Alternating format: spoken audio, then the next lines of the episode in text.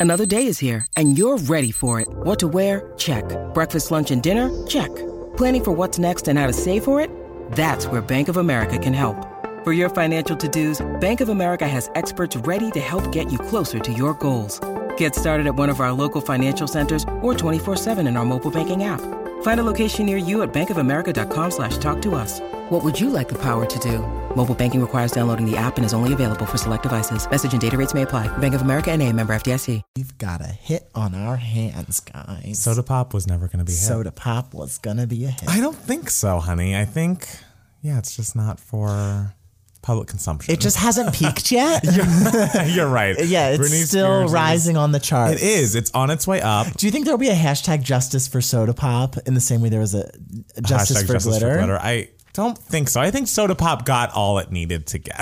I don't know, guys. I think uh, verdict's still out there. Is it? Vote below if you think soda pop should have a uh, not come back because it was never there to begin with. Which I think is right. I think we don't need soda pop in the lexicon. I think Britney's done so much great work. Why should we muddy Yeah. it with the soda pops? See, world? I that was I listened to the Britney Spears. Uh, I was about to say cast recording. The Britney Spears album uh, when I, you know, it was 1999, and I was Yeah. like into my musical theater. But I was like, oh, but I'm gonna get this cool album by this really pretty girl. And I remember listening to Soda Pop and being like, uh, pop music is so lame. like pop music is so dorky and nerdy, It- and that- for all I the nerds. That song was lame. You were not wrong about that song. I think pop music, especially in 1999, had a lot going for it, i.e., Heartbreaker, Happy 20th Anniversary, um, which, by the way, 20 years since Heartbreaker. That's so mm-hmm. weird. sure. I feel like it was just yesterday. I don't hold the emotional attachment that you do to it, but like I'm happy for you that you remember 20 years ago. You remember it too. I'm sure Oh, there I were don't know. musicals. I don't think I was there. You were definitely Where there. Was I? Oh, I was still like, you know, a, a glimmer in my daddy's eye. Are you going to be doing this on your deathbed? It's like, I don't know that I Absolutely, was there 20 years ago. It's like, bitch, you're about to die. I don't know what to tell you.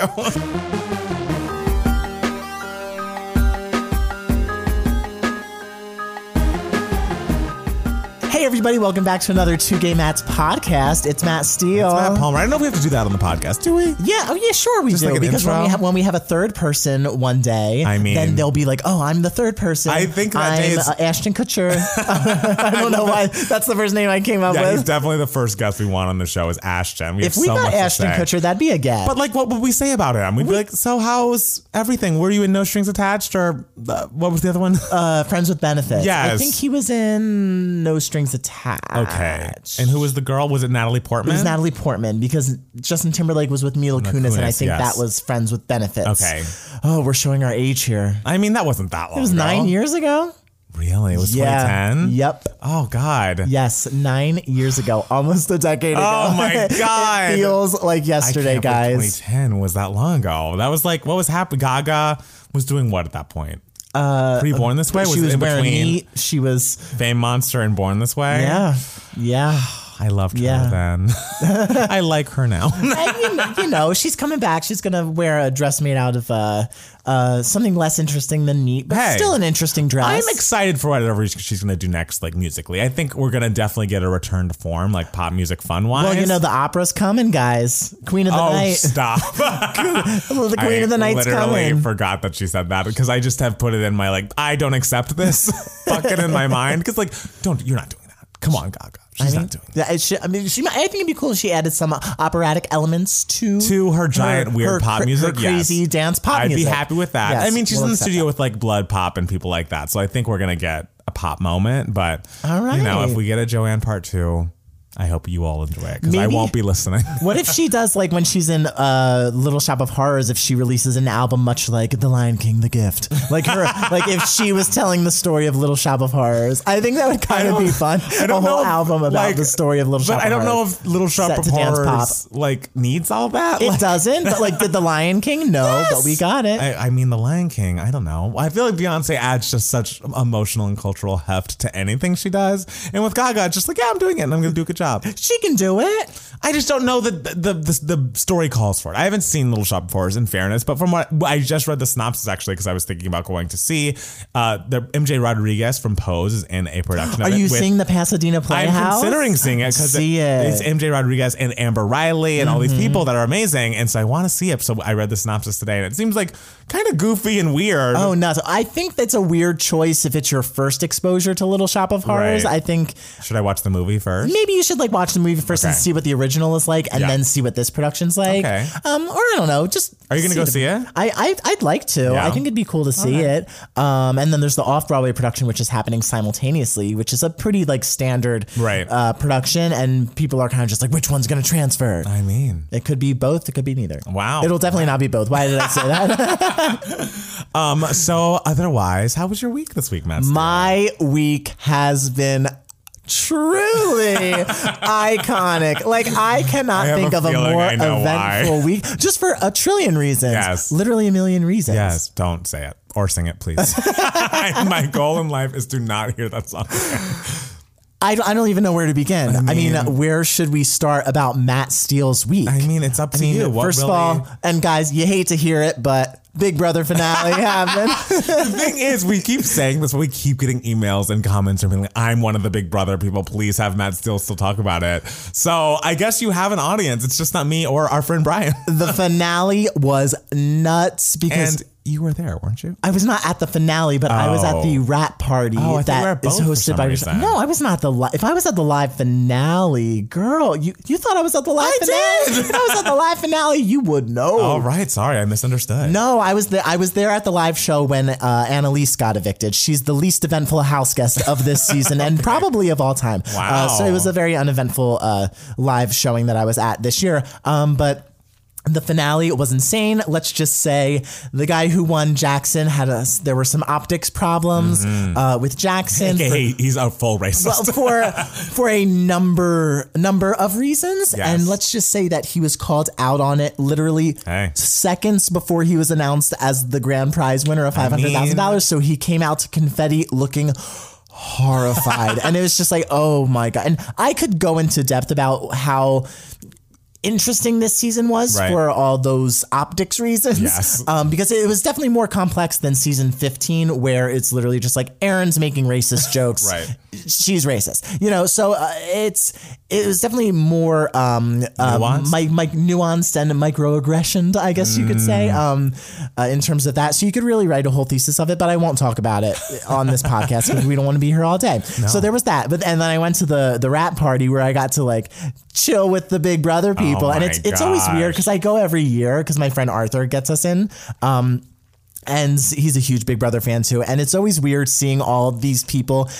First of all, after watching them for 100 days Right. live on feeds and on CBS, but then seeing them the day after you just saw so them at the finale. and like overwhelmed. Oh, they're like a so overwhelmed, and it's it's just it's so crazy. And I got to meet my favorite player, Nicole, who's the queen. She's everyone's favorite player. She won America's favorite player, twenty five thousand dollar prize. And Matt Steele was so certain she wasn't going to be there. I'm like, do you think Nicole's going to be there? He's like, no, no, she's not. That it's not like her thing. I don't see her being there. But I'm Yeah, like, if she knows that everyone loves her, why wouldn't you go to a place where everyone loves you? I mean, I, I thought she wasn't going to be there because it's usually at like a big, like crazy bar and everyone. Right. It's totally not my scene either, but I just go go just because I'm shameless. I mean, of course. And and so, uh, but I got to meet her. I got, and I got to tell her like, look. I love these. I think you were so wonderful in the season. You carried yourself so, self so well. There has not been a cast member as universally loved as much as you since like 2005. Like, it- it- Wow. and so so I got to meet her. So that was one reason why my week w- was wonderful. Yes. I got to go to a wedding last night, which Yes. was also wonderful. Another wedding. We love that. We love weddings. Um, but also years in the making, guys. we are talking about the I squared, the impeachment inquiry the eyes. has begun. It really has. Queen Nancy Pelosi just stomping through, being like, "Hey guys, I'm gonna make an announcement." Oh. Tuesday rolled around, and she was like, "I'm about to make an announcement, guys," I and it was just like, mean- "Holy shit!" And we've been in this national nightmare for so long that you kind of you hear all these horrifying stories that would Mm-hmm. take down any other president, and you're like, is this even going to affect him? Is our is the impeachment actually going to even happen? Like, I don't know. I don't want to get too excited. And then when the impeachment inquiry began, it was like. Is this the beginning of the end? Oh, like, oh, finally. I fucking hope so. Fucking finally. What a trash because box. you hear all these like things brewing and maybe this will happen, maybe this will happen, but like nothing was happening. It was so frustrating. Everything. And Nancy Pelosi had a very good quote that I, I can't find right now. It'll be too hard to find right now. But Yeah. it, it was basically her saying like, I understand that people are very impatient and that they, they want something to happen. And Yes, just know, you know, we have to work objectively as the government and we know what needs to be done and we are doing what we need to do. Right. But that being said, I uh, appreciate and respect your impatience. Yes. so, so yeah, so that was wonderful on Tuesday, and then Friday morning, you know where my ass was. Ten o'clock in the morning, I saw the motion picture event. Of the year, You saw it that early in the morning? Besides cats, Oh God, fuck cats. I saw my most anticipated movie of the year, Judy, Mm. starring Renee Zellweger. We'll talk about it at the end of the podcast, gonna say, guys. I have a feeling this is gonna come up. Matt Palmer. Yes. How the hell was your week? My week was good. Similarly, I mean, I was very excited about I squared as well. I didn't know that's what we were calling it, but I like. I, I decided to call it right when I said it. I right like when the words it. came out of my very, mouth. uh, you know, Mariah Carey equals MC squared, which we appreciate a throwback. We appreciate math, guys. Um. So yeah, I mean, I'm so excited that hopefully something is happening that in which we can get this motherfucker out of office. And it's like, sure, I feel like there are people that are like, this should have happened years ago. Like, why did it take so long? But like. it's better late than never. I feel like it's so like the fact that the White House came out and was like, "Oh no, here's a transcript of what he said to the Ukraine president," and it's like this implicates This him. Like bad. this is horrible. This is really This is saying literally, "Oh, he did the thing you said he was going to do." Why did you think this was a defense? Like, and the thing that's so amazing to me is he literally is accused of, and it hasn't. He has not been proven innocent of. Uh, uh, Russia helping his election, the first I election in 2016, I know. and so the fact that he was is accused of this, and this is so we're still in the trenches of that. The fact that he would i- do try to do it again for this election, it's just like, are you an idiot? Well, the I answer is mean, yes. come on. The answer is yes. He is an idiot, but it's just like, are you are insane? Everything Right. is insane. I know it. It's just like, yes, he's already but looking for. If you've been living under a rock for a week, he's obviously solicited help from a foreign country to investigate a potential 2020 political rival, being Joe Biden. He's like, uh, basically, Ukraine said they needed help from the U.S. He's like, I would like you to do a favor for us, though. And um, first thing, he wanted to investigate a this debunked conspiracy theory that Russia wasn't really behind the 2016 hack of the Democratic National Committee. And the other thing was uh, there's a lot of talk about Biden's son. So this is on record. Again, White House, the White House confirmed this crazily. And so it did feel like, okay, there's nowhere to go. Cause like, I think honestly at this point, Donald Trump truly thought he was untouchable. Like he thought he was invincible, that no one could take him down. No one could. Because I mean, the Mueller report came out and everything, And and and, there didn't seem to be enough to fully implicate him right away. Right. Um, but it didn't get him off. It wasn't. He didn't get off scot free course here. not. But just adding this to it is just insane. And and it's like okay, the House of if you want to know how the government works, I guess. Um, the House And of we're not. Pod Save America, by the way. So, like, I'm sure there are smarter people that can tell you what's going on. But the fact is, we're thrilled. thrilled but please go on. Yeah, so the House of Representatives uh, needs to vote to impeach him. Yes. Um, which they have the votes to do. Love. Which is why Nancy Pelosi is now announced that there was an impeachment inquiry because Yes. she's like, we need the votes. Yes. Um, but the Senate has to vote uh, two to three. Uh, to kick, actually kick him out of office. Yes. So if they implicate him enough, if it's implicated enough, if the evidence is strong enough, I just wonder the those Republicans Republicans will turn. I feel like. I don't know. Maybe I'm just too optimistic. I do feel like this could be the turning point because it's like, Mm-hmm. are you really gonna go down with this ship? Like this, there is so much dirt on this guy that he's been doing illegal shit while president, and like we've got to hold him accountable. We've got he should be on trial like anyone else who breaks the law is. Like he, he can't just get off scot free because he's the president. Fuck him. I, he's an idiot and he's a moron and he's also broken the law. We have a law there for a fucking reason, right? Yeah. Like I just Yeah. I feel like the Republicans could honestly save face by doing this, but Yes. like, I mean, Yes. sure, Nancy Pelosi. If um, I mean, if Mike Pence is also implicated in this, which Donald Trump has Which- alluded to, Oh my God! Donald Trump said, if in, ca- in case you're not following this, Donald Trump also said, and you know, well, you know, it's not, you, maybe you should talk to Mike Pence, who's been talking to the Ukrainians about it. And it's like, are you throwing the vice president under, Under the bus? Please bus. continue. Know. But because hey, let's have for the last Take 'em all couple months of, of this before the next election, let's have a Nancy Pelosi Of president. Of course, Why we'd not? love, we would love. Um, so we'll all see what happens. We're all watching closely, and I mean, I, I just am excited, and hopefully, hopefully this all goes our way, and hopefully we get you know a nominee who you know, of course, I will vote for Joe Biden if he is the Democratic nominee. But like, if this could help Elizabeth Warren kind of slip up to the top, that would be cool for me. I think she's my person I'm backing the most right now.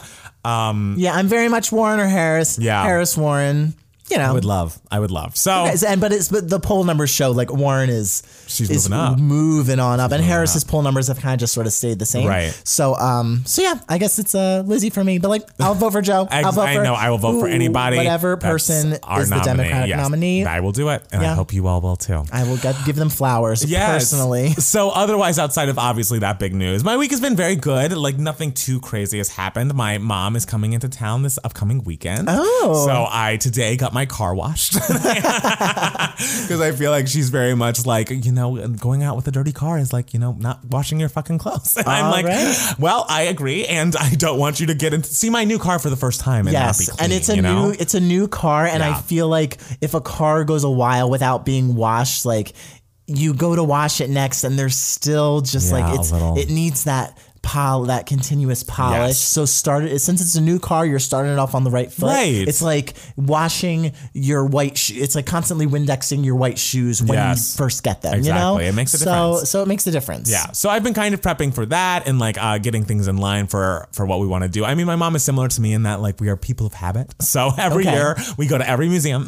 I mean, she comes literally every September, October. yes, and she's like, I want to go to the museums. I want to go to the Broad. I want to go to you know. uh the freaking uh, Getty. Getty, She and the Getty Villa. the And the thing is, I feel like my brother has like made a joke about how we do the same things every year. And it's like, hey, if it ain't broke, you know what I mean? I'm gonna try to find other things we can do, and you know, but and be excited. But the, the point is, you get to see your mom. She's in town. It'll be very fun. Yeah, And your mom, she cooks for you. I know, and even cooks for you. She cooks for me too. I had some salmon last time. I It was know great. it was great. So I Yeah. I'm very looking much looking forward to that. Taking the Friday off so we can have all of Friday, Saturday, and Sunday. By Monday, she's kind of like, all right, go to work. like I, that's that's enough.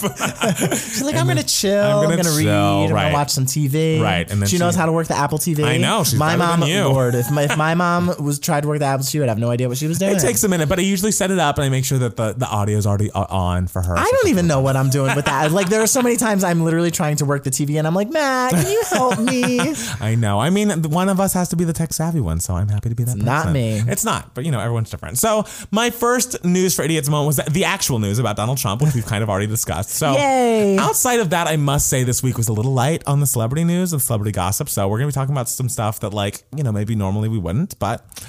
Demi Moore wrote a book. Wait, what? okay, okay, okay, okay. this is what I'm saying. Okay. How light was the news? It was light. Wow. Because everyone's talking about Donald Trump. What else? I mean, what celebrity gossip? And really- Big Brother. No one's talking about that. I mean, okay, basically, Demi Moore has come out with a tell all memoir entitled Inside Out. Um, and there's a lot of bombshells in there. Like, apparently, she supposedly took Jon Cryer's virginity, but he denies that on Twitter. I was wondering, I literally just saw a headline saying John Cryer says Demi Moore did not take his virginity. And I was like, should I click on this? And I was like, no. you were wise not to. Uh, the most, um, I don't know, the most bombshelly of all of the items that she posts about are apparently during her marriage with Ashton Kutcher, who we just mentioned as a Yeah, future I- co-host. how did I know? don't know. You- I'm we were just so intuitive. You are, yes. And so apparently there were uh, cheating allegations in the book about how Ashton would be outside of the marriage because while they were married, Ashton um, talked about how he wanted to have threesomes and invite other ladies into the bedroom. And then to me, trying to be like, you know, trying to be cool and open minded. And, in it for him, it was just like, yeah, sure, we'll bring other ladies to the bedroom. It's fine, it's fine, whatever. We'll all be together and like, I'm cool and fun and whatever. So don't. I'm the cool mom. I'm the cool mom, not like a, a cool wife. not I'm a the cool wife. I'm a regular wife. And so eventually, when Ashton started just cheating on her with other women, he Oh. felt like the lines were blurred because of that uh threesome that the threesomes that they would have it's like well you didn't mind when i was having sex with other ladies when you were there Like, what difference it's like sweetie that is a thin argument that is a thin argument right Piece of shit. I know. It's just like So now apparently, of course, Ashton and Mila Kunis are like not thrilled about revisiting this past and like doesn't, you know, they're kind of just like, I don't know why we need to be talking about this. But you know, it's Demi's story and he did get a heads up that this was coming out. So it's not like a, complete bombshell surprise about that. But Is she does is Demi Moore still like friendly with Ashton Kutcher? Because I because I, know she and Bruce Willis are still like Right. buds. Like They're they buds. my um not to like this is like my celebrity brag. Um my ex boyfriend used to date Rumor Willis. oh, really? Yeah, he used to date I didn't her. know that. He used to date her in like middle school. Oh. like they went to uh, school together. They he's from Idaho, and uh, they both Demi Moore and Bruce Willis both have houses in Oh, I in didn't know Sun that. Valley, Idaho, and they're like next to each other or near each other and everything. So like sometimes my ex boyfriend would go to like. Demi's house. Sometimes he would go to like Bruce Willis's house. That's so And they weird. would like uh, and then he was stayed friends with Rumor Willis Yeah. uh, when they were teenagers and everything. And he said that Bruce Willis and Demi would just like hang out and like watch. That's great. and, like play games together and everything. So it's it's it's good that they remain friends. I don't know if she was like that with Ashton. Uh, do they have any kids, Demi Moore and Ashton Kutcher? I don't. I feel like they don't, so, but I don't know that. I feel like they don't. So I mean, I assume there's probably more distance there because like if you don't have kids, like wh- why do we really need to be that close afterwards? But um, that's the thing that happened. I mean, I'm a little curious about reading the book, but it's like I probably don't care about Demi Moore's life that much that I'll read it. But I'll read like the highlights and see if there are any other bombshells. But Sure, you'll go to the bookstore and like just open it up. yeah, it yeah, maybe there's a Cliff Notes version out Sit there. in the Barnes and Noble cafe and, Yes. then, and not buy the book. do you have any strong feelings about her as an actress? Do you have any? I actually like Demi Moore a lot. Really? I, I think Demi Moore is a talent. I think she's a very interesting actress. I, I actually really like Demi I'm Moore. trying to think if um, I've ever even actress, seen yeah. her in anything. Oh, you've never seen Now and Then? No, I've never seen Now and Then. I love Now and Then. You've Yeah? never seen Ghost? No. Best. Supporting Actress winner, nine, uh, 1990, Whoopi Goldberg. No, I know about that's the one with Patrick Swayze and like he's a ghost and they make a pot together. Yeah. Yeah, I know Yeah. that. Oh, yeah, no. Uh, now and Then is just a. Cl- oh, you would love All right, I guess I gotta watch Now and Then. Yeah, All right, Now well- and Then is great. Demi, I got some stuff of yours to watch, I suppose. Um, in other news that I know that I've been banging on about for weeks, but I told you I'd only talk about one more time, and that's if it came true. Jennifer Lopez. She's the new Scarlett Johansson. Jennifer Lopez and Shakira are co-headlining the Super Bowl halftime performance. It's happening in Miami, and I feel like it was. The thought was, oh, it's a nice way to have like two Latina performers. Oh, yeah. Miami, even though you know J Lo's Cuban, and I think uh, Shakira maybe's Brazilian. It's not exactly. But like Florida. Yeah. There's a big Latino population Yes. in Florida. So Yes. it, wor- it, you know, I, Right. I, You're into it? I'm into it. I Okay. think it's I think it's a fun choice, uh, and they both combining their catalogs together have enough. Right. to- That's the thing is I feel like this kind of is a good solution to the problem that I kept bringing up. And so far as Lo does not have the catalog to headline a show by herself, but I think to have the two of them co-headlining and also there's talk of having like other Latino artists involved, like maybe uh, Pitbull supposedly is in talks according to TMZ. Mm-hmm. Maybe those guys who did Despacito. You know, uh, I feel like there's a way to make this kind of like a big Latino moment. Yeah, moment that every oh, there are lots of people being involved in, but it's not all falling on J Lo's shoulders to like pull out the hits that she doesn't have, and so I think that's good. So, what do we think of Shakira's will be shown? Obviously, Hips Don't Lie. Hips Don't Lie. Which is for some reason a song that Matt Palmer doesn't like. I don't like it, and I also completely like, forgot that it existed. No, fine. it bugs me. Uh, I assume I just I don't know. I find it annoying. I think it's annoying. Um, Hips Don't Lie. I assume whenever, wherever. I love that song. That means a classic. a song. Um, I mean, underneath her clothes or your clothes, Underneath that- Your Clothes. Yeah, that could be. I remember that song, but I don't know if the world does. I, Yeah, I they do. I they? feel I feel like that's a known song. maybe. I don't know. I feel like It was big where in Jersey. Was it? yeah. Well, I, I just feel like in the U.S. there are no certain Shakira hits outside of Whenever, Wherever and Hips Don't Lie. But I'm sure she has more, especially for she always kills it sales wise in uh, Central and South America. I'm pretty sure. So Oh, yeah. she'll have hits for people. And between that and J Lo's catalog and the Pitbulls, Pitbull has hits on hits, even though he might not be the most exciting or like iconic artist of himself. He like has hits that people recognize. Oh, totally. So I think they'll be able to pull together a halftime show that'll be worthwhile. Definitely a, a great, yeah. I think it'll be. I think it'll be a fun show, a great show. Not as iconic as you know know, Carol Channing's "When the Saints Go Marching In" uh, back in 1970. Oh, I, I missed that one. Uh, I, you, was, I mean, hey, it's Hey. crazy because you actually were like, I really wasn't. But, Thank uh, you. also, speaking of Jennifer Lopez this week, both of us finally saw Hustlers Yeah, this week. it was good. Yeah, I liked Hustlers a lot. good. I think the use of music in Hustlers was Unbelievable. I completely agree. the just from the beginning, this is a story of control. I was just like, oh my god! And then there were were there three Janet songs? or were there only two? I know Janet came back in at the end. I feel like Love Will Never Do Without You was in it at some mm. point. I don't know. There was Britney, and the best thing ever, which you don't care about, Yeah. the use of Jacques Brel's "Next" in the montage where they're drugging and r- r- like robbing the men. Right. It was one is one of the most insp- I think I tweeted this. It's one of the most inspired What musical moments I've ever seen in my entire life that put in a movie. Like it's so great. what is the song? Uh, it's it's a song. It's a composer Jacques Brel. He wrote uh, songs back in you know I, I, the thirties. I don't know. I some some time ago. I- actually they're sixties. I don't know. Um, I just know my uh, to bring up my ex boyfriend again. Jesus, um, he was very into Jacques Brel, um, and he has a, a re- there's a review that was off Broadway and it's been revived. I think once uh, called Jacques Brel is al- alive and well and living in Paris. And my ex boyfriend sang next for vocal performance class. And it was like a Oh. bit. It's it's an amazing song. Yeah. And um, so that's how I know the song, and that's how I knew that moment. And I was like, this is brilliantly done. right. I loved it. And J Lo, I thought was good. She was good. I thought she. I th- I think her best moment was this scene, her very last scene when she was pulling out the pictures. Yes, and she showed. Constance Wu's picture in the wall. I think she had a lovely acting moment there. So you know, I think if she got a nomination, I would not be against. All right. I yeah, I know I agree. I think Shayla did a great job and I also loved the use of music. My the the most effective not the most effective, but I just thought as a plot device of having you knew when years were at least I knew that when years were changing when it was like, oh, this like when Britney's Give Me More Uh-huh. was on, it was 2007, but when Usher's Love in This Club came on, it was 2008. yeah, just the, know? the use of music in that movie was just so was, great. Yes, it like really puts you in a place in time, and like it. I don't know. At least for me as a pop music person, I was able to follow along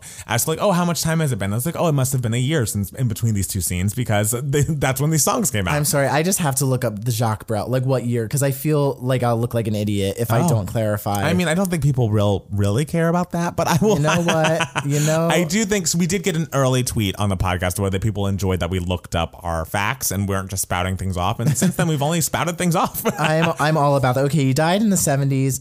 Okay, he was okay. So he didn't write in the 30s. He wrote. uh I'm assuming in the because he was born in 1929. Oh. So I'm assuming the. Uh, I'm not going to go full into it, but uh, the 60s. I'll look it up and I don't know. Wait, and he died in the seventies. He died in the 70s. old yeah, was he? he died in the 50s. something? I know. so sad. R.I.P. Jacques May he. Hey, he's his legacy lives on in, Hustlers. In Hustlers, Keke Palmer being like, "What's your mother's maiden name?" I was like, "Yes." Especially, I love Keke Palmer in it too. She was, Oh, she was very good in it, Ah, She's yeah. such a queen. Um, and also, I love the use of Fiona Apple's "Criminal." What a great song performance when J Lo first did her, Okay. like, um, you know, performance. Thought that was great. Um, okay. Also, in other news, again, it's light. Apparently, The Joker is a movie that's coming out, and uh, the Joker uh, film garnered uh, it garnered rave reviews when it premiered at the Venice Film Festival and won the event's top prize.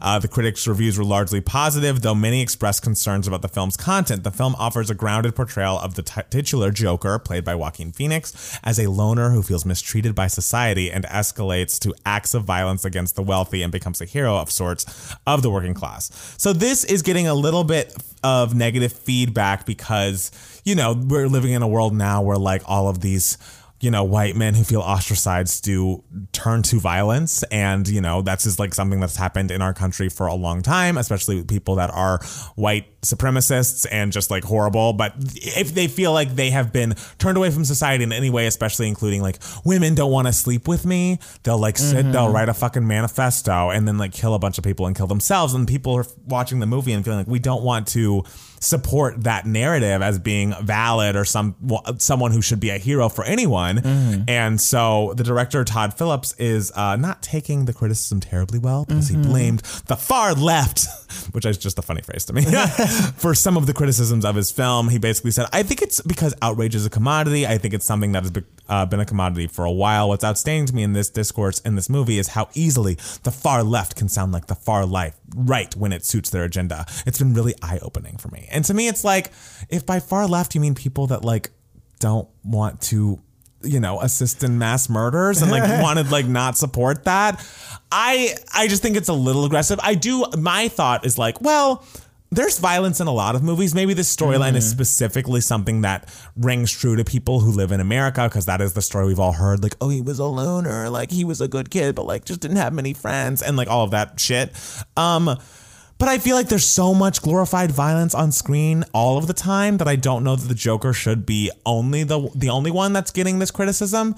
But like to me, it's like we're so obsessed with not seeing sex on screen, and we love seeing guns, and Yeah, but weird. the thing is, like, it's the there are movies like The Joker that Uh-huh. have been coming out forever. Like Lord knows Taxi Drivers, like th- just a guy, a loner, misunderstood, goes insane, kills people. Like you know, so Mm-hmm. it's there have been movies like this before. There will be movies like this in the future. I think the fact that it's just the Joker that's coming out now in this time. It's, Yeah. I say this as someone who's actually looking forward to the Joker Yeah. because I like Joaquin Phoenix as Yeah. Mm-hmm. an actor um, a lot, actually.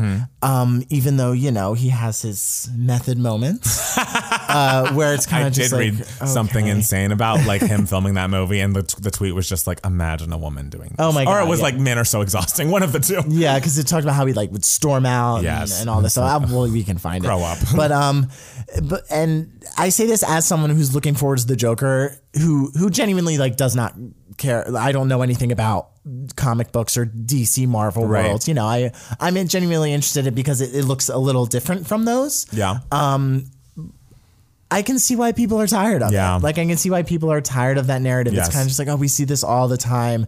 How don't how can we don't ever see like a movie where like a girl goes insane? Right. You know, so it it's I get why it was made and I get why people are excited for it, and I'm excited to see it. And I hear his performance is incredible.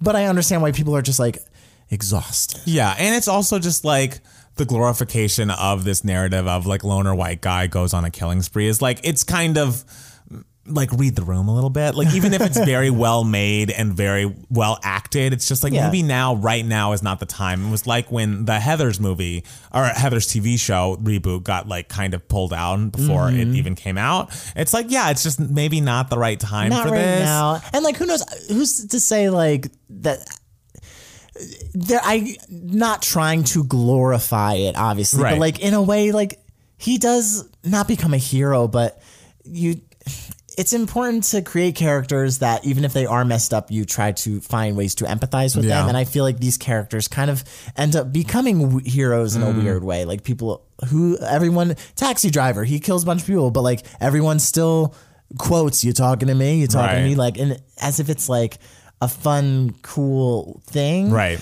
So, and that's so you know, it's good to make movies with these complex characters, but I can also understand why people are tired of it. Totally. That, that's what I have to say about that. Totally. All right. Um, well, one last piece of news, which isn't really news. It's just me talking about it. Okay.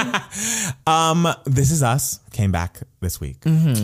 And okay, the season premiere, it was the season four premiere. And if, you know, Matt Steele's not a This Is Us head like myself. So just so we're all clear and caught up, stars, it's like a time jumpy moment. It stars Milo Ventimiglia and Mandy Moore as the parents to these three children who, um, one is adopted and black and the other two are, are two little white children. And, um, but it fast forwards into uh, a time in which Milo has passed away and Mandy is an, you know, a grandma and they're all adults, these young kids. And so basically, between those five people and like the three children's spouses, and one of them just had a baby, and like the one family has a bunch of kids, there are a million characters on this show already, right? Uh-huh. So the premiere, what it does. It introduces you with no, no real introduction. It's like you're kind of seeing old school Mandy Moore a little bit, talking with Milo. Uh, meet basically, she's about to meet uh, his parents, or no, he's about to meet her parents for the first time, and that's a storyline. But you're also invested in all the other kids and the different time uh, times that they are exist. Uh, but the rest of the episode is centered around three different storylines with new characters that you've never seen before. Okay. And so I'm watching this, and maybe I am. And if you haven't seen the episode yet, then uh, this is a spoiler. So fast forward for a bit. Um, so basically, they were following this young black kid who is like a single father and uh, t- like trying to make money for his child and maybe falling into the wrong crowd doing that, even though his dad is trying to steer him in the right direction. We meet his dad, we meet his mom, we meet the child, we meet him, and I'm like, who the fuck is this? it's just like we already have people that we're paying attention to. We have this lady who was an, a military officer and she comes back and she kind of has PTSD and she goes to, you know, meetings about it and her family's falling apart because of her PTSD. And I'm like, who the fuck is this? and then you see this blind guy who is a musician and falls in love with this waitress. And uh, later on, you find out that like he becomes very successful and you're like, who the fuck is this guy? And how long is this going on? Like the whole episode? the whole episode. It, it will cut back to Mandy Moore and Milo and their young times and like their storyline, but like nothing about any of the other characters that you know. okay. At the end of the episode, you find out how they're all connected, and apparently, the kid who has the the the child who has a child is going to be a love interest for Sterling K. Brown's daughter, who was adopted, named Deja. So Deja appears in that storyline. And then uh, for um, the lady who is a uh, military person, comes back with PTSD. Um, Milo's brother, Nicky, who is also a veteran who has PTSD, throws a chair through a window. And so you see that they're going to have some sort of connection. Milo's brother? We, Yeah, Uncle Nicky, who's played by uh, okay. the guy, Uncle the Uncle. This is what I'm saying. There's a million characters. Uh-huh. He is so they're gonna have a connection, and then also you find out at the very end, the blind kid who becomes a very successful musician is the child of Kate and Toby, who we find out is blind. So this is like 30 Kate, years. Kate is Chrissy Metz? Chrissy Metz, yes. Okay. Chrissy Metz and her husband have a child, and we're told at the end of the episode that child ends up being blind. Okay. And then you see that the blind kid is the grown up version of that child. He does music because Chrissy Metz and Mandy Moore did music, but they never became successful. And so he becomes successful. And I feel like I'm kind of alone in this feeling because at the end I was reading tweets and everyone was like, This is so beautiful. This is us has done it again. You're thinking, like, what is this? What is this? What is this? And by the end they tie it back and this is so great and wonderful and how iconic and like this is so groundbreaking and moving. And I cried and I cried and I cried and I'm just like Fuck all of this. there are so many people on this. I'm confused. I'm confused. This is like an entire, the entire series of Degrassi in one episode. It's like, literally between Jack and Mandy Moore. It's like we're spanning now 150 years or something. Uh-huh. And it's just like, this is too much. Okay, but the real question is when are they bringing back the gay hairdresser? Honestly? that that got cut out of the ep- the Halloween episode season two. That's though that's That's wanna who is really us guys. Honestly? the gay hairdresser who was cut. This is you, girl. Th- that was me. It was you. That was me. And then Regina King cut me out. when I saw that episode of all of these new people, I was like, they honestly should have put you as someone. and I realized they had to get a real uh, blind actor to play the blind role. But it's like, that could have been Matt Steele. It could have been He Matt could- Like could have he's been- saying, and it's like, his voice isn't that great. You but I get why they would need an actual blind person to play the role. And maybe I will continue watching the show. And apparently it was planned for a long time that midway through the telling of the This Is Us story, they were going to bring in a lot of new people. But it's like, I feel like the last thing This Is Us needs is more people. There are so, this cast is humongous. And I'm in, emotionally invested in like 70% of those Okay. storylines, but now we're adding in three more storylines with like eight more people and I'm I so now I'm down to 40% that I care about and it's like I understand how they're connected and that's wonderful and great but like can we not just give enough to the people that are already there? Like we didn't see Sterling K. Brown the entire episode Look, and this it's is like guys. This is why sometimes I just don't fuck with TV because like it it becomes t. There are TV shows that are so so so good, and then Yes. they have to keep being good, and they have Yes. to keep grabbing your attention. They just end up doing so much, and They're you're just like so ah. And sometimes it just it becomes a little scary. But you know what? keep an open mind. I'm trying to and it could be great if the writing is strong. Yes Then it w- will hook you in, I'm gonna and you will keep- care about that little blind boy who could have been me. exactly. Well, you have your say. but yes, Um, I'm gonna keep watching. I'm just a little nervous. And hey, you must never say. know when that gay hairdresser might pop up. That's true. Oh my god, what if like the season premiere? For those of you who don't know, I was I had one line on This Is Us once, and uh, they cut me out of it. Yeah. And Regina King was the director. Yes. Um, but um, but uh, so that's what we're talking about. But um. You, what if like during the season premiere, all of a sudden, just like a gay hairdresser pops up, Oh and all of a sudden, I just didn't tell you. Oh yeah, didn't I tell you I'm a series rag on this? Is I would love uh. now. you. I would be so happy. I'd be thrilled, and I'd be like, "When can I meet Mandy Moore?" that would be my first question. and I'll like Um, show you. I'll be like, oh, we hang out on set all the time, and like it'll be a video of her like singing one of your songs because I already sent her a video of you singing Gardenia. Oh my god, that would be amazing. How do we make that happen? That's the This Is Us expanded version I need. It's gonna happen. All right, we're putting it out into the universe. Right, they owe you one, honestly. They they do. They do. They, do. All right, guys. Uh, I think that's it for News for Idiots. There's not a lot going on outside but the impeachment, but hey, the impeachment's all I need to get me through the week. So Yeah, the thank you. impeachment, Big Brother. Let's go. I mean, Big Brother's over. Big, but that finale, that finale was so intense. It was Okay, just- it was thank you so much. intense We'll be right back.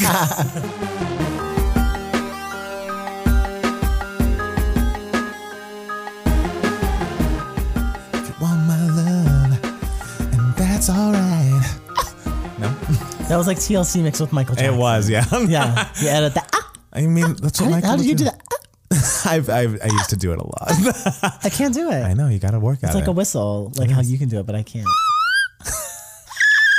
You're sucking in. That counts. Yeah, I can only do it sucking in. He can do it by like actually doing it the correct way. Which like, but like, is there a correct way to whistle? No, we're all working together.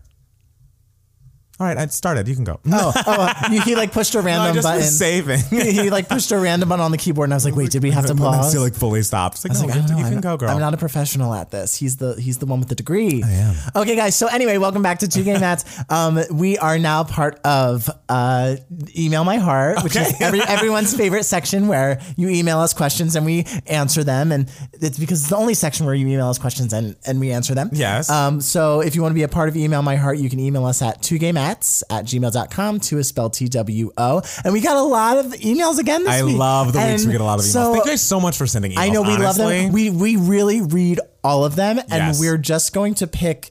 Uh, two each week. I think we're going to Yeah, decide because some of them are are kind of more complex to, an- to answer, we don't know how to answer them. Yeah. so, so um, uh, so it's gonna be like Panera. It's gonna be like a you pick two situation. But keep emailing us because we love giving you a shot. Is shout. that a. Panera thing? yeah, like you pick two. Like you get a, a half soup and half salad. How often are you in Panera that you know like the? um, I love.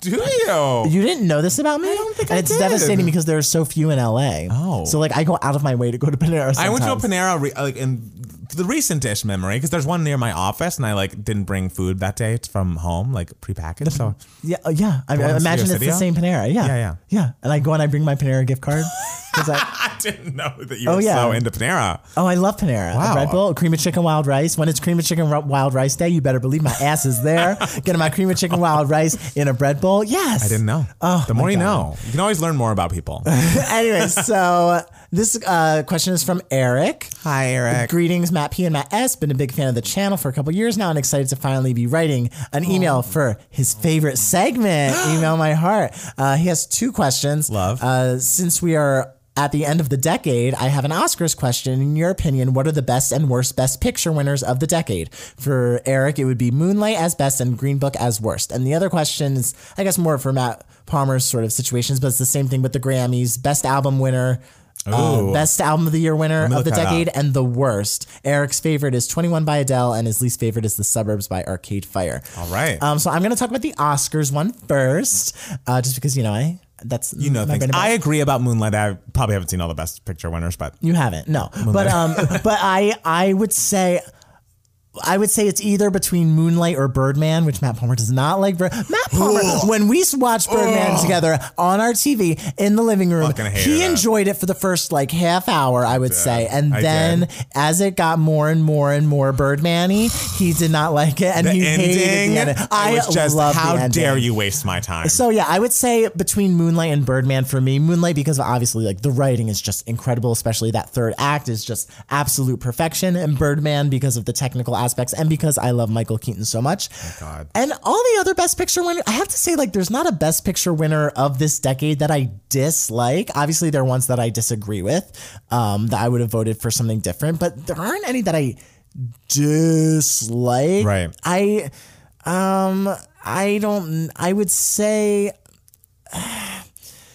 I, I honestly like it depends on the day. I understand why people don't like the optics of Green Book, um, though I still think it's a a nice movie. Yeah. Um, and I enjoyed it. I look at Green Book like how I look at grilled cheese. Like like it's satisfying, it's enjoyable. When I after I'm done eating it, I'm just like, oh, that was a good grilled cheese. But I'm not necessarily impressed that you made it.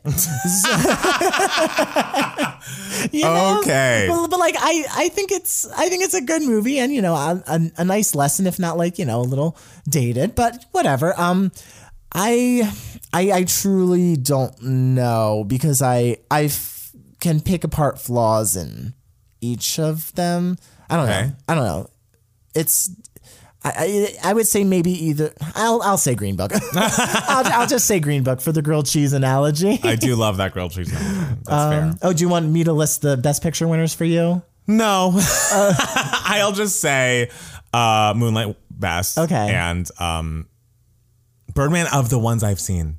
I'm you sure. did. What did you What did you hate more? The King's Speech, which you always talk shit on. boring. Uh, Birdman, which you really hated, Yeah. or uh, uh, The Shape of Water. Ooh, I hate all of those. Um, I found Birdman to be the most annoying. Okay. I found the King's Speech to be boring. Oh, I like I the found- King's Speech. I mean, I would have voted for the Social Network, obviously. course. And the kids were all right, which we both love. Oh, that was great. And I found The Shape of Water to be gross. Okay.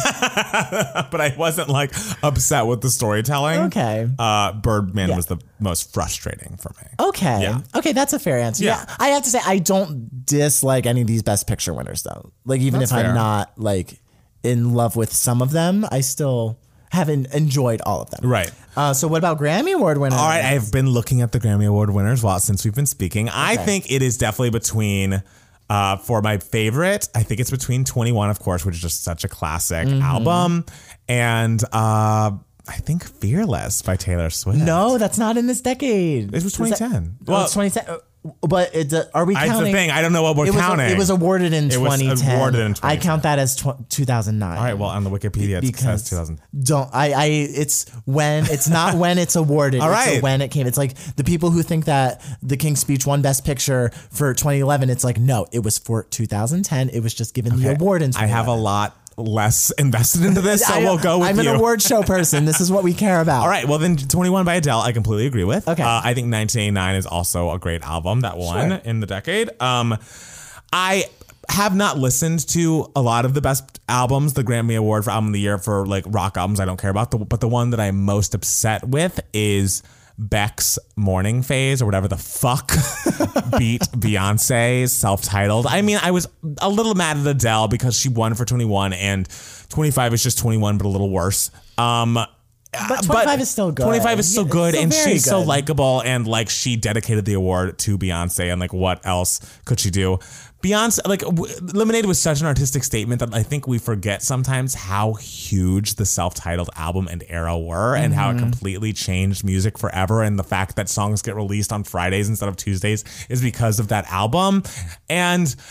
I just think that was such a mistake. And then also the the backlash of people being like, the reason that uh, Beyonce didn't win for her album is like, look at all the people that worked on it, and look at uh, Beck owns the only person that worked on his album, and it's like that's not what the award is. yeah that literally means nothing it doesn't have anything to do with anything. because all those people who worked on that album would have gotten a Grammy Award for album of the Exactly, exactly, and it's not doesn't make him an more amazing artist because no one gave a fuck about that album until that night. No one talked about that Beck album at all. But did you listen to the album? No, So then you can't you can't pick it as your least favorite because you I haven't can, listened to it. I can, and I have. I'm just gonna go through the albums that one album of the year that I have actually listened to. I would say Adele, uh, 21. yes. Um, because Fearless was 2009, and that was not right. mistaken. No one. cares.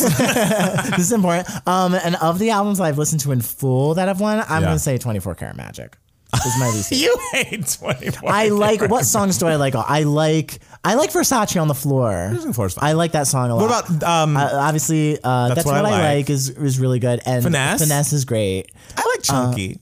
Chunky, Chunky's okay. I yeah, but everything else on that one, I'm kind of just like ah. It is my least favorite Bruno Mars album. Yeah. I feel like he should have won for um, Unorthodox Jukebox despite that ridiculous title. I love so many of those songs and I think it's his best. But, you know, he was a huge act during 24 Karat Magic, so we you know, we love that. Okay. And a great performer. This is an interesting question that has nothing to do with the email my heart. I'm so sorry. Yes. That someone asked me personally. That uh, my friend Nate said. Okay. Um, why are you saying that J Lo doesn't have the catalog to host to uh, perform the Super Bowl halftime show? Yes. Yet Bruno Mars, who had only been like really big for like two years, uh, was considered to have the catalog. Because his hits are bigger.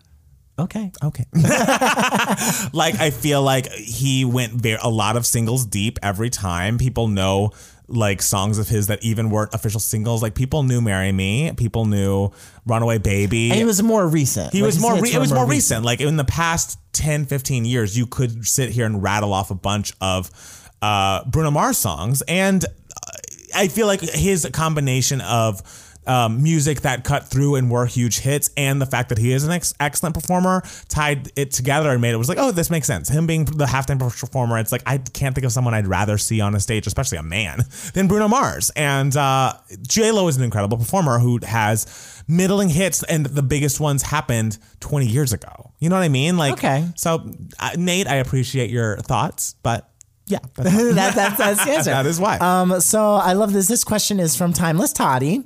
Uh, and the subject him. line is manufactured trash, which is the best subject line of an email I've Yes, ever gotten. of course. Hey, Mats, I recently discovered that one of my favorite early Naughties album, I love that, Mm-hmm. uh, Shut Up by Kelly Osbourne was finally added to Spotify. It has been such a joy to rediscover it in 2019, so you can imagine my dismay when I found an old article where she called her own album manufactured trash. Do you guys have any songs or albums that you love but the artist themselves deeply regrets?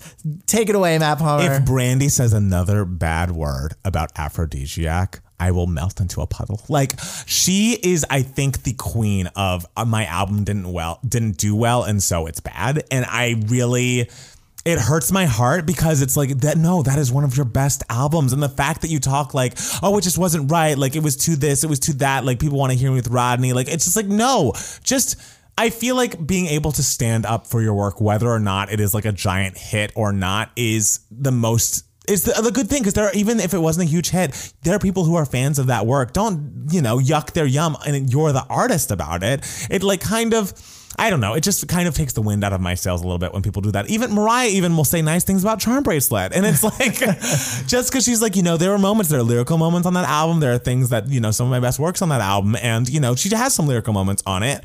So I just think it's, it's, I, I don't know. For some reason, it almost feels like a betrayal to me. It's like if you could sit there and promote this and go around the world and stand behind it at the time, don't just d- discount it because it wasn't a hit. Mm-hmm. And I don't know, Especially Kelly- when it's great. Exactly, like Afrodisiac. And I don't know if that's the case for the Kelly Osbourne album. Maybe it was completely manufactured, but she was involved enough to want to put it out and want to promote it and want to shoot videos for it. So, like, let the people who love it love it on you. I don't know. I'm gonna say.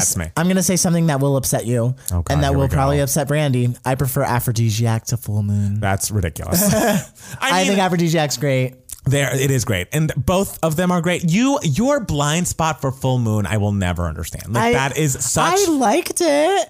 You didn't love I it. liked it. There was that one song where like she couldn't like keep up with the tempo. I, I disagree with you on that. I'm like, you're behind, Brandy. you're I just behind." feel like the, uh, Afrodisiac is iconic and excellent and has very strong songs, but uh, the Brandy sound. Okay, is that's so- fair. I don't know. I don't have a connection to the Brandy sound. Yes. Other than like impossible. then like impossible. Why are you down there? I I can't think of any popular music examples of, Yeah. to answer this question, but I saw something recently. I forget if it was like a tweet or an Mm. article or something that Stephen Sondheim said at one point in his career that he regrets the song "Next" from Pacific Overtures. Okay, here we go. Stephen, Stephen, Who's definitely listening? Steve, Mr. Sondheim. Oh my god. Pacific Overtures is one of your mo- is your your most interesting score. Period. Okay. crazy show that finale next is the finale song Mm. and it is a an ensemble number all about the uh sudden globalization of Japan What? and, and their economy okay. and how they branched out into the world. Okay. You would think it is the most useless, ridiculous song on the planet. Right. When I tell you, I weep when I hear it. It is so brilliantly done, and for some reason, it makes me so emotional. And Stephen Sondheim, if you ever talk shit about your own song next, I will come over and I will bang on your piano keys and wake you up in the middle of the night, and we will have a discussion. Wow. Because next, uh, uh, we have to do for Patreon. We have to do Pacific Overtures. That's all- you're, ooh, it's it's gonna be a while. like it? It's gonna be a while down the road for you to get to Pacific Overtures. We're gonna have to listen to a couple more Sondheims before Yeah. you graduate to Pacific Overtures. Is that the most difficult listen of his works? um, uh, uh, it's it's you'll you'll see, Okay. you'll see if you like kabuki music. Mixed with it. show type song, it's it's pure genius. Sounds and like a lot. next next is just oh, it fucking exquisite. Oh, Stephen. another example of this, sorry, that I just thought of. Avril Lavigne for a long time would not play complicated in concert because Mm. she thought it was like this is trash and like not representative of me. And it's Ma'am. like, how dare you? If you do not get up there and sing fucking complicated, I paid it for a ticket here for you I to ass- sing for you to Complicated. sing complicated. I assume she does it again now, but I think she looks back uh, angrily and unfondly at her work with The Matrix. But it's like, uh, Let Go is literally perfect in every aspect of its you know existence. So please, like as much as you might have negative personal feelings about that time in your life, that album's iconic. wow, iconic. Avril. I know. Jesus. Lots of people do that. They get sick of their biggest hit and they're like, oh, we're not doing it anymore. And it's like, nope. It's like no, we're doing it. You know, Mariah got sick of Hero, and you know what she did? Kept singing it. yeah, exactly. Yes. And then it came back around. She's like, you know what? I like it now. for years, she's like, yes, it really affects some people. Yeah, it's wonderful. I wrote it for someone Yes, else, it but wasn't like, really written for me. Like my vocals not really what I would do, but you know, here we are. so yeah, but even she has stopped shading Hero. So if she can get over the Hero, you can get over complicated. Yes. All right. I agree. We are now at the last segment of the show. Oh, we love a segment, don't we? so Matt Steele, I mean, I, talk about Judy. like that's literally what the segment "Giving You Moments, Darling" is all about. Matt Steele and what he's loved this week, and then about me and what I've loved this week. And what Matt Steele's loved this week is clearly Judy. So I think, I mean, I, take and, and I've loved a lot this week. You have. You've loved the impeachment When we're talking about moments, I mean, of course, like moment. Big Brother finale moment. Like, whew, that was a moment, but that was like a dark moment. Um, that was like a that was like a, I'm stressed about this moment. yes. Guys. Ju- I was so afraid all year that Judy would disappoint. Yeah. And that like it would just be a run of the mill biopic. When I tell you the movie is exquisite. And when I tell you her performance is one for the fucking ages, she is so excellent in this movie. And I'm, I'm gonna I'm gonna talk about her performance just for uh, the podcast Okay. because like let's do a Judy review for the main channel All right. I'm to see it Tuesday, because so we can. seeing, Matt Palmer is seeing it Tuesday, and we have to talk about it. Um, so I will go in more in depth about it on the main channel. So I'm just going to talk about Renee's performance. When I tell you this was a comeback unlike anything I've ever seen, I, I've said it before and I'll say it again. What's so brilliant about it is that is it is not a Judy impression. She's not trying to do a Judy impression. She's not trying to wow you with the impression but she's there she still looks and, and like her physicality for there's one moment where she sings the song by myself in mm-hmm. one single take and when i tell you her physicality is just i couldn't breathe throughout the entire thing it's so spellbinding Is she singing uh, live, like on video? Do we know? she is singing i it sounds like from my ear it sounded like she was only singing live. She sings over the rainbow like Oh, yeah. spoiler alert guys. I mean, uh, she sings over the rainbow at the end which is just oh perform oh my god like just incredible. Uh, so you can tell she's singing live there uh, but you can tell the other songs she went into the studio and, Mm. and is lip syncing to it. Um she is so she so perfectly walks that fine tightrope between f- like fragile and strong that it's you are just on edge the entire movie and you are you're rooting for her and you believe in her and you you empathize with her so much and she's just uh, oh, to go back to it's not just a Judy impression it is telling the story of a woman who is incredibly famous and who has touched the lives of so many people and who oh means God. so much to so many people and all the fuck she wants to do is go home to her kids and like ha- build up a because the whole premise is she uh, isn't able to find work and she just wants to be with her kids and give her kids Right. a good life. So she takes on this uh, London show for several months so she can make a lot of money and afford to go home and like retire with her Right. kids essentially. And that's all she wants Britney. to do. And the entire movie, I'm just thinking about whole Really? time. I was eh, gonna say your description is very Britney. but everything about it is just so touching. The, I'll get into it in the main channel about, about how these people just love her so much Right. and how she what how she realized starts to realize those things. And and her performance is I can't even talk about it enough in in a well articulated way. Just see the movie. She is unbelievable. She's winning the oscar. Sorry to everyone else in contention. Renee zellweger is winning the academy award. It's it's it's she's so excellent. So do you think she's like fully coming back after this? Like she should be in more things? Like because she's been kind of off the radar for a minute. Oh yeah, Okay. and she took a break, and it was she was well rested from that Yes. break because she is she is just giving you moments every single solitary second. They should never have cut away from her because every moment you are just so fascinated by what she's doing on the Wow. screen. She's she's so excellent. Oh Right, I'm looking forward. Yeah, can't wait to see it.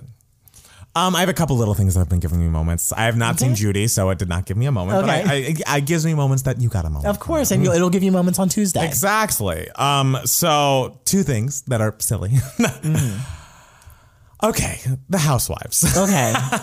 I feel like there is something about the Real Housewives. I've always loved them, of course, but once a housewife franchise gets into like its fourth or fifth season, it kind of most of them kind of have a downturn. Most of them, it's like a lot of these ladies have been on there for a long time. They know what they're trying to do. They're trying to be Bethenny, sell something, trying to, you know, hawk a product. Don't really want to get into the dirt and get in the mess, uh, and don't want to, you know, have the drama that people are watching for. Like people want to see how these women interact and how they, you know, get get in these discussions and these kind of involved scenarios where they kind of are, in, you know, they're fighting, but about things that are interesting. It's not just like we're just yelling for no reason. It's like, you know, it's a lot of the way people interact. And it's also women of a certain age, which I love seeing on screen.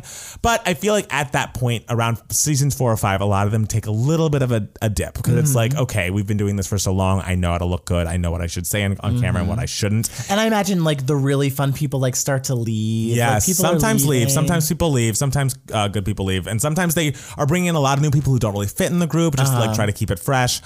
Um, but what has happened is we've discovered as things have gotten even further on, sometimes around seasons 8 9 10 the cast they find a really good cast and they none of them really leave or maybe one or two will leave every once in a while but like it's a cast of some people from a long time ago some people coming in in that middle section where we're bringing new blood back and they kind of in a weird way find a balance everyone gets older and less concerned with how they're coming across and so they become being messing again. And it's like Real Housewives of New York has done this so beautifully. Like people are so obsessed with that show because it's literally women who are just uh, do not give a fuck about how they look on camera. They're getting drunk. They are fighting. Just like I'm allowed to not be likable. Like this whole idea of like every woman on screen needs to be likable. It's like no, I can be a fucking monster because sometimes I can, I'm a, I can be a monster. monster. We're all monsters, guys. And I feel like I, there was a nervous part of me that was like, oh, maybe once they get to this level, they've been on it for so long, they uh, will put up a veneer and it won't be broken down. That's been proven to be untrue with the Housewives of New York. Then this week, a new trailer for both The Real Housewives of New Jersey and The Real Housewives of Atlanta have come out. And I mean, obviously, some people can make amazing trailers and then have the final product not be that good, especially on a TV show, which has like, you know, 20 episodes or whatever in a season. But I am cautiously very optimistic. This I think neither of the casts changed from their prior season, so they all know each other very well, and they're all and also well no uh, Atlanta changed a bit because they brought back Kenya Moore, who was one of those people who came in season four, season five, and she was kind of a lot and very much a mess and a shit stir, and like you kind of didn't like her at moments, but then once she was gone, you really felt she's not the one who made up the rumor that uh, Kandi was trying to rape somebody. She's never right? been back. Phaedra has been gone, and Kandi has said if she ever comes back, I will leave. Um, so, but Kenya is just she was kind of the single girl for a long time. All she wanted was a family and a baby, and peop the other wives kind of when it, they would get mad at her, it was like, well, at least I have a man. Like, Ooh. At least I have a baby, and what do you have? Mm. Like that kind of thing. So she comes back now. She has gotten married. She has a baby. It has just come out like in the past couple of weeks that she is getting a divorce, Oh. which is sad, but you you see the trailer and you see how she's mixing it up again and how she, it just adds a, a balance back to the show. It's like we want drama, but we want things to be moving forward. We want some conflict, but some resolution. It feels like that's happening. Jersey just looks off the rails. like literally, it's like old school, like someone's weave is getting pulled. And it's just like, I, I don't know. Maybe I, I think that I don't know. A part of me was a little worried that like maybe these shows have a shelf life and maybe we're reaching it. But it seems like mm-hmm. once the ladies get to a certain point of being like, you know what, fuck it, I don't care. I'm gonna just like put it all out there and like mm-hmm. It becomes interesting again. And like, I'm very invested in both of these storylines and both of these shows. I can't wait for them to come back. Cause honestly, right now it's Real House of Orange County and Real Houses of Dallas that are on. And it's like, I don't, You don't watch either. I don't watch either of those. And Vanderpump Rules isn't on. And so I'm kind of like just having Potomac to get me through. And this is the last night of the reunion tonight. So I'm excited that the, both of these are coming back in November. I believe Vanderpump Rules will come back in December, hopefully. And um, I don't know. I'm just ready and I'm excited. The second thing that's been giving me moments this week is um, they've released a Mario Kart app. Oh, thank you so much for listening. and I won't talk about it for too long, but like ugh, Nintendo's so fucking iconic. like literally, I am not a video game head in any other avenue, but like truly Nintendo has been knocking it out of the park. I bring my Switch to work and whenever I'm like taking a, lunch break and don't want to talk to people, I'll just go in my car and play my Switch. See, the, I am so far removed from the video game world that like when I think of video games, I think of oh a Nintendo. Like I don't think of Nintendo as its own separate thing. oh yeah, it's like Nintendo is the I'm like- company. Like, uh, yeah, see, And, like- see, to me, I'm just like, oh, they're playing a Nintendo. no, like because there are Yeah. PlayStations and there's you know the To me, it's all the Microsoft same. Xbox. It's like DC, Marvel. Don't know. Don't know the difference, guys. Well, I'm just saying everyone should get on Mario Kart Tour. It, the hand, the controls are a little hard to get a hang of, but the, the graphics are really good, and it like it's cool because it's like you earn new levels as it goes on. You earn new characters. I don't know. It's just it's fun, and I can't recommend it enough. you know what? You earned talking about that for as much as I talk about Big, Thank Big you. Brother on this podcast. I appreciate that. I'm You glad know. we're in agreement in that. uh, well, guys, I think that's it for us. Thank you guys so much for listening. Make sure to uh, go to our main channel, youtube.com slash 2gaymats for videos every single week. If you want to become a patron, go to patreon.com slash 2gaymats. And for as little as $1 a video, uh, you get an extra bonus video from us every single week. We just put up a reaction to the Normani motivation music video, which, you know, is still iconic, still works. Um, and make sure to follow us on Twitter and Instagram at Matt Palmer Music. And that- it's Matt Steele. And at two gay mats for the both of us. Uh, do you have anything else to tell the people? Uh, we'll see you at the Judy movie review on I our main know. channel We will because I'm see making you. Matt Palmer do it. I will do that. I'm excited to see Judy. I don't know anything about her. So this You- is he gonna doesn't be know anything I about don't. Judy Garland, I don't. guys. I know he's she's um, uh, Wizard of Oz. yeah. Okay. Yes. okay, great. I know that. Christ. Jesus Christ. Thank you guys so much for listening. We'll be back soon with another brand new Two Gay Mats podcast. Bye, guys. Bye.